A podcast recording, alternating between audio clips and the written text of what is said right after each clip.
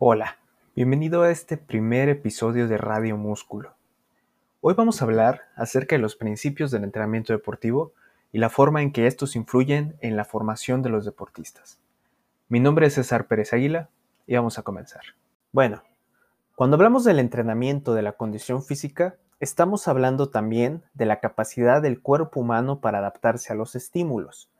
En este caso en específico, en el caso del entrenamiento deportivo, estos estímulos tienen forma de movimientos que el cuerpo realiza para vencer distintas fuerzas como la gravedad o incluso la misma tensión de los músculos.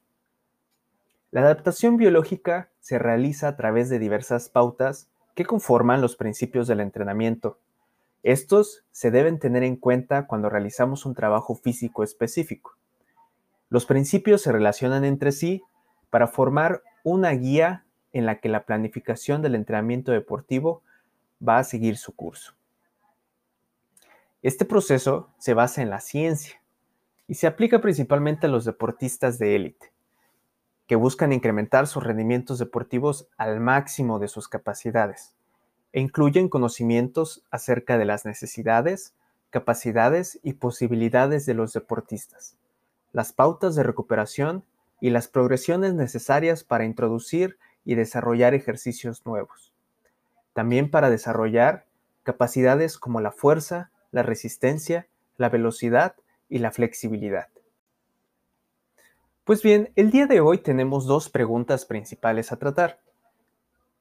¿Cuáles son y cómo funcionan los principios del entrenamiento deportivo? ¿Y de qué forma impactan en el proceso de entrenamiento deportivo de cada atleta? Vamos a empezar hablando del entrenamiento deportivo.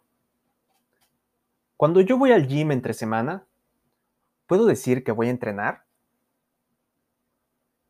Bueno, el entrenamiento más que una actividad es un proceso.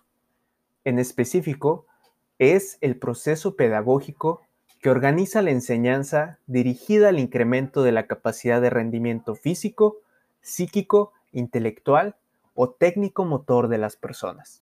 Este proceso incluye la preparación no solo física, sino también la preparación técnica, táctica, psicológica y teórica.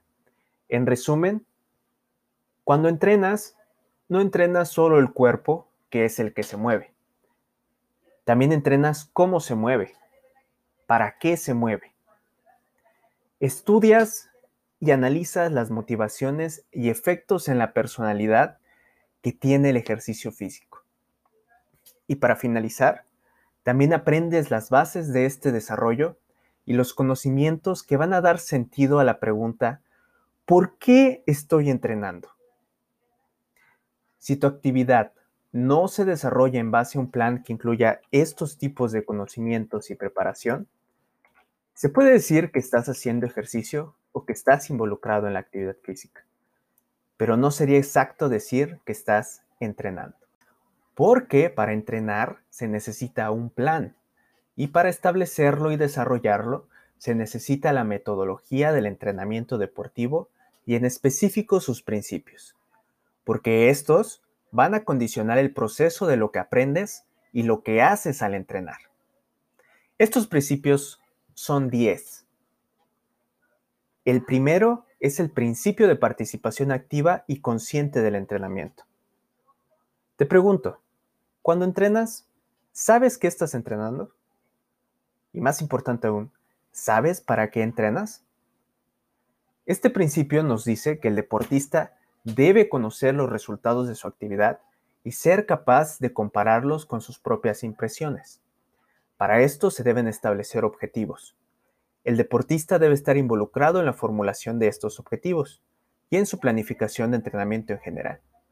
El deportista debe estar interesado en someterse a controles o exámenes para obtener información objetiva acerca de su desarrollo y debe proponerse deberes o entrenamientos sin necesidad de que el entrenador lo supervise.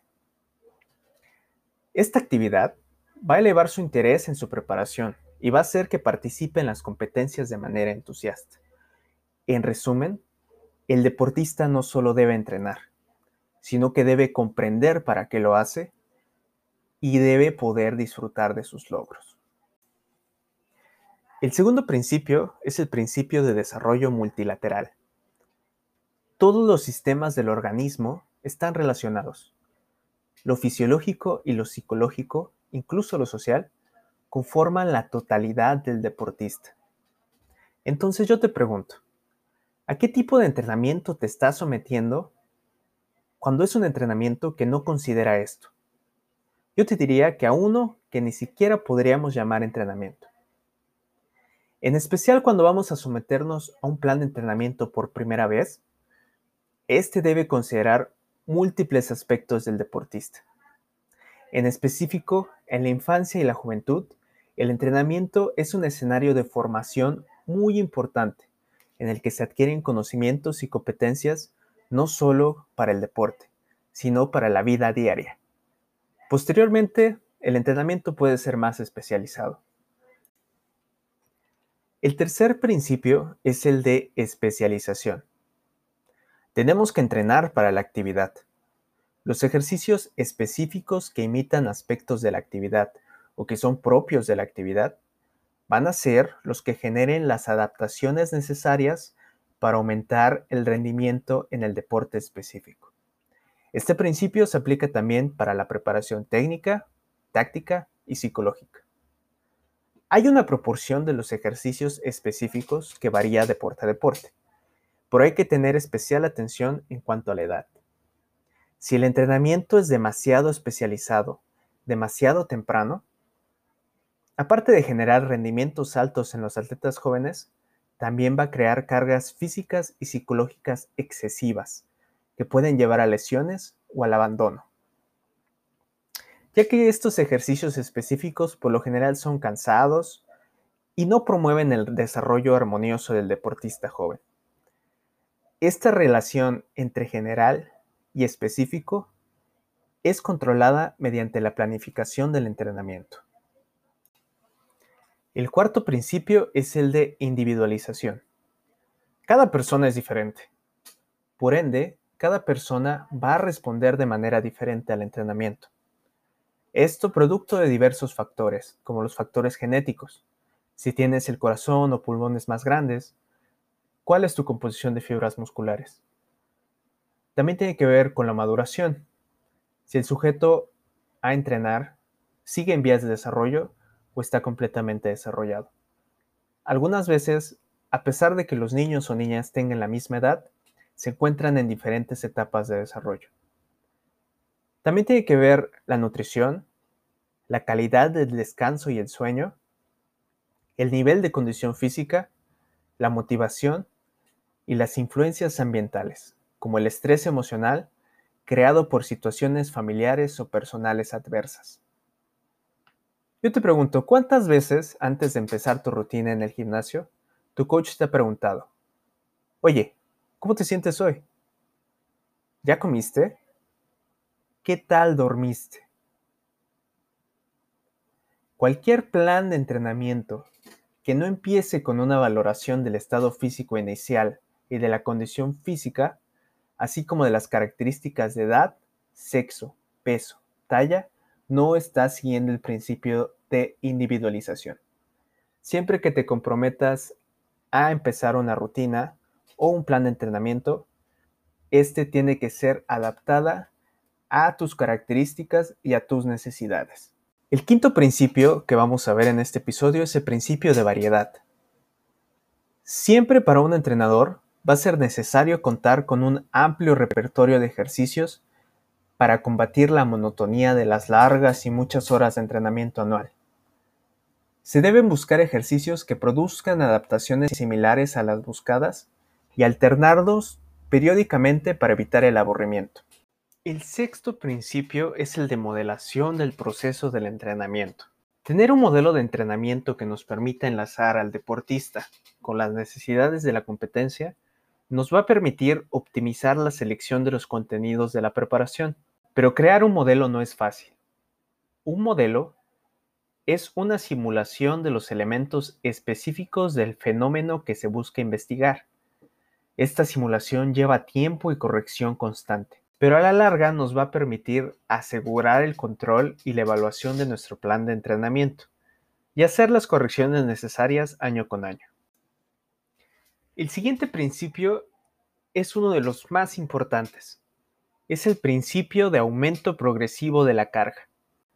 El volumen, la intensidad, la complejidad de los movimientos y la tensión psíquica que producen debe dosificarse de menos a más. Siempre deben estar relacionadas con el nivel de preparación del deportista. No puedo usar la misma carga de trabajo para un deportista que lleva entrenando tres años a uno que apenas comienza. Hasta ahí eso es bastante obvio, pero tampoco puedo mantener la misma carga para siempre. Debo aumentarla poco a poco para que las adaptaciones produzcan un aumento de rendimiento. Si la carga es demasiado pequeña, no va a producir adaptaciones, pero si es demasiado alta, puede llevar al sobreentrenamiento y a las lesiones. El octavo principio es el de unidad entre la preparación general y la especial. Existen relaciones entre las etapas del trabajo de entrenamiento. Este proceso en general se define por el tiempo que se dedica al trabajo general y al trabajo especial. El principio recomienda vigilar las proporciones entre estos dos trabajos en razón de las necesidades del deporte y del tiempo necesario para recuperar o mantener la forma deportiva. Este principio también nos ayuda a incidir sobre la vida deportiva general del atleta. El noveno principio es el de continuidad del proceso de entrenamiento. Se debe considerar un logro el poder mantenerse bajo un plan de entrenamiento durante un periodo largo de tiempo. Estamos hablando de años. Y este logro se va a traducir en rendimientos deportivos elevados. Pero para que el deportista pueda entrenar por mucho tiempo, debe existir una relación proporcional y controlada entre el esfuerzo y el descanso para que la adaptación pueda ser óptima. Bueno, el último principio es el principio de las variaciones ondulatorias de las cargas. Se escucha muy difícil, ¿no? Pero es bastante sencillo. Nos dice que para que las adaptaciones se produzcan y puedan mejorar el rendimiento, se deben tomar en cuenta los procesos de agotamiento y restablecimiento del organismo. Y esta relación entre el trabajo y el descanso se va a observar como una onda que sube y baja e ilustra el adecuado volumen e intensidad dentro del proceso de entrenamiento. Esta onda va a describir la forma general del trabajo de gran parte de los métodos de entrenamiento. Mira, no es posible fisiológicamente que siempre estés en el estado de rendimiento más alto, ya que el cuerpo tiende a recuperar su forma basal y a conservar energía, pero es posible aumentar paulatinamente el estado físico con ciclos de esfuerzo y descanso durante periodos de tiempo específicos. Ahí va a radicar la importancia de la definición de los objetivos y de la competencia fundamental.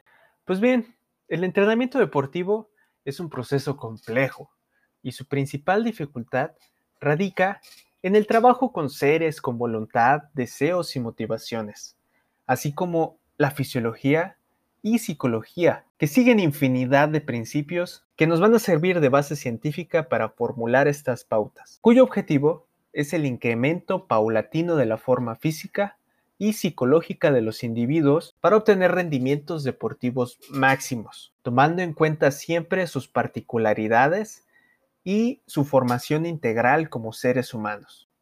En este episodio hablamos de lo que es el entrenamiento deportivo y sus 10 pautas o principios, que pueden resumirse en participación activa, desarrollo multilateral, especialización, individualización, variedad, modelación, progresión de la carga, continuidad, unidad entre la preparación general y especial y variación ondulatoria de las cargas. Muchas gracias por tu atención. De ahora en adelante podrás preguntarte si tu entrenamiento sigue estos principios y si hay posibilidades de mejorar tu práctica deportiva. Yo soy César Pérez Águila y escuchaste el episodio de Radio Músculo.